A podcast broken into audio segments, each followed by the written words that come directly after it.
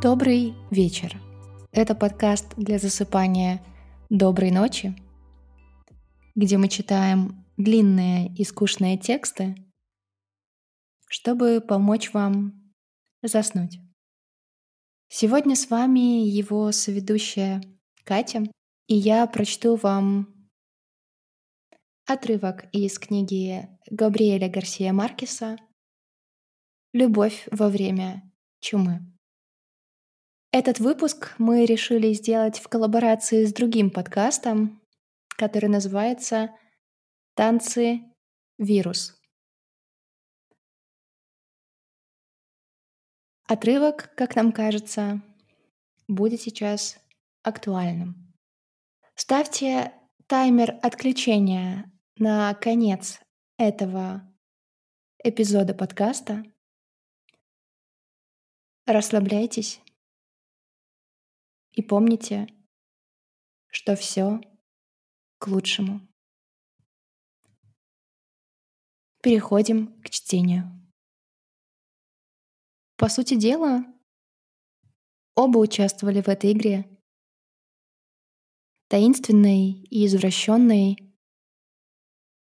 а именно потому бодрящей игре, составлявшей одно из стольких опасных наслаждений — о домашней любви. И именно из-за такой заурядной домашней игры-размолвки чуть было не рухнула их тридцатилетняя совместная жизнь. Только из-за того, что однажды утром в ванной не оказалось мыла. Началось все повседневно просто. Доктор Хувиналь Урбина вошел в спальню из ванной. В ту пору он еще мылся сам, без помощи. И начал одеваться, не зажигая света. Она, как всегда в это время, плавала в теплом полусне, точно зародыш в материнском чреве. Глаза закрыты, дыхание легкое. И рука, словно в священном танце, прижата к лбу. Она была в полусне, и он это знал. Пошуршав в темноте накрахмаленными простынями, доктор Урбина сказал как бы сам себе —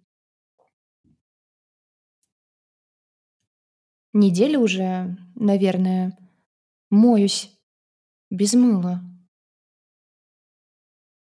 Тогда она окончательно проснулась, вспомнила и налилась яростью.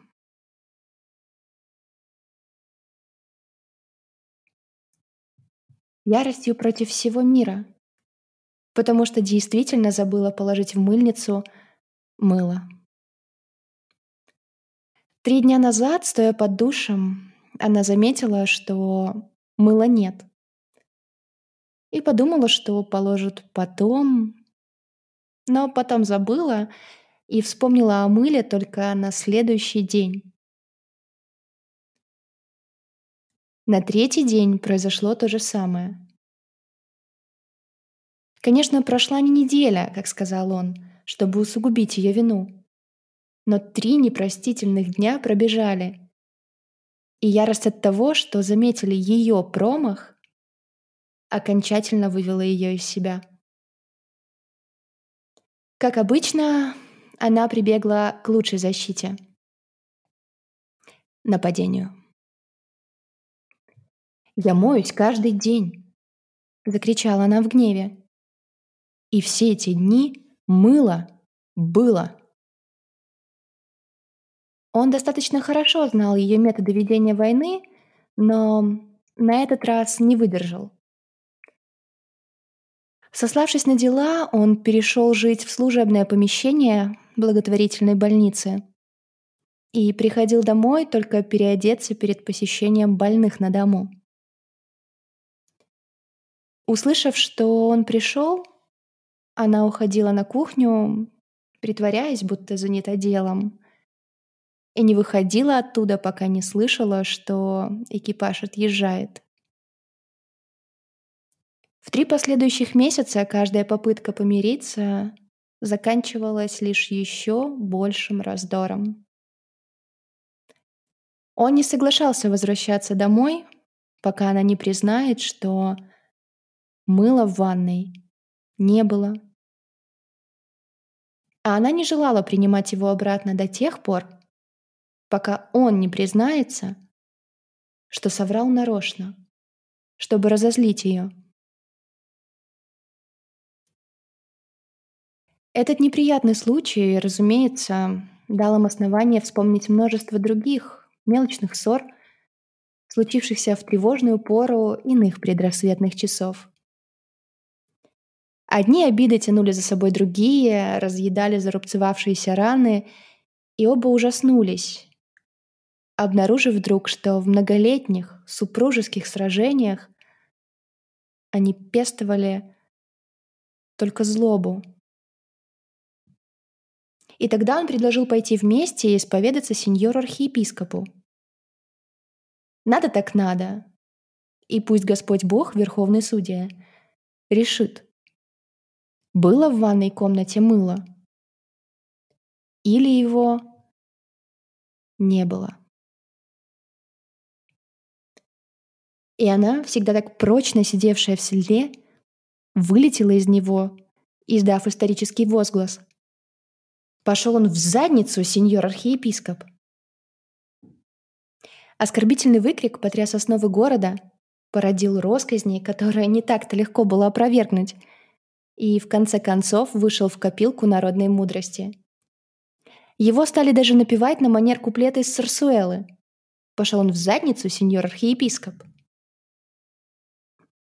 Она поняла, что перегнула палку и, предвидя ответный ход мужа, поспешила опередить его.